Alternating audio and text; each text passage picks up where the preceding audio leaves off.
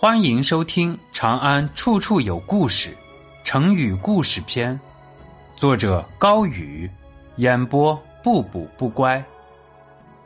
自带美颜功能的张敞，画眉。中国历史对于夫妻恩爱的故事琢磨不多，仅存的些许故事也是女性的付出多于男性。相敬如宾中的细缺的妻子跪着让他吃饭，细缺称谢。举案齐眉里，梁鸿的妻子将食物托举到眉间，侍奉夫君。文学作品里，妻子就更是主导全局。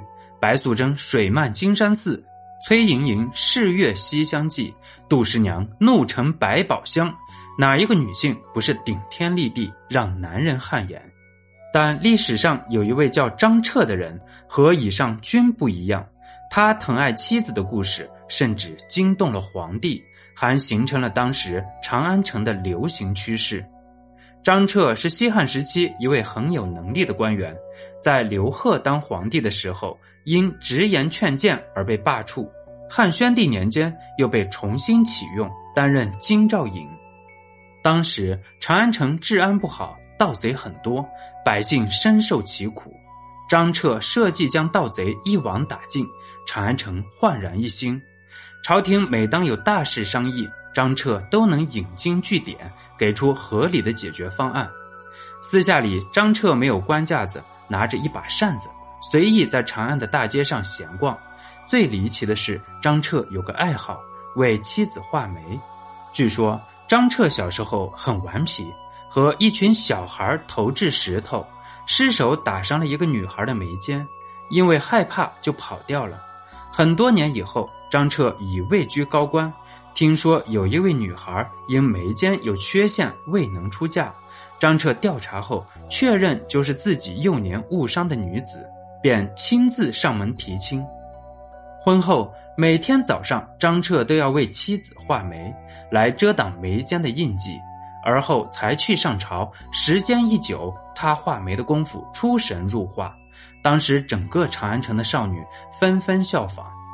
有好事者去汉宣帝面前告状，认为张彻身为朝廷命官，却热衷于闺中之事，不成体统，应该治罪。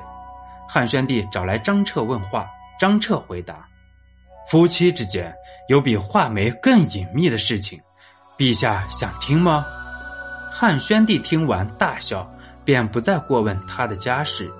汉宣帝一朝对张彻一直很信任，直到汉元帝时，张彻因病去世。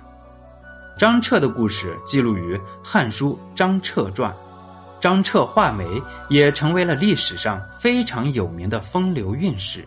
之后，人们便用此事来比喻夫妻恩爱。回顾张彻的一生，幼时飞石误伤，谁怜如水容颜；少时长安古道。朝堂对答声远，后来夫妻轩窗淡妆，青丝垂蔓，叹有缘再见，直画眉深浅。本集播讲完毕，喜欢请点击关注加订阅，下集更精彩。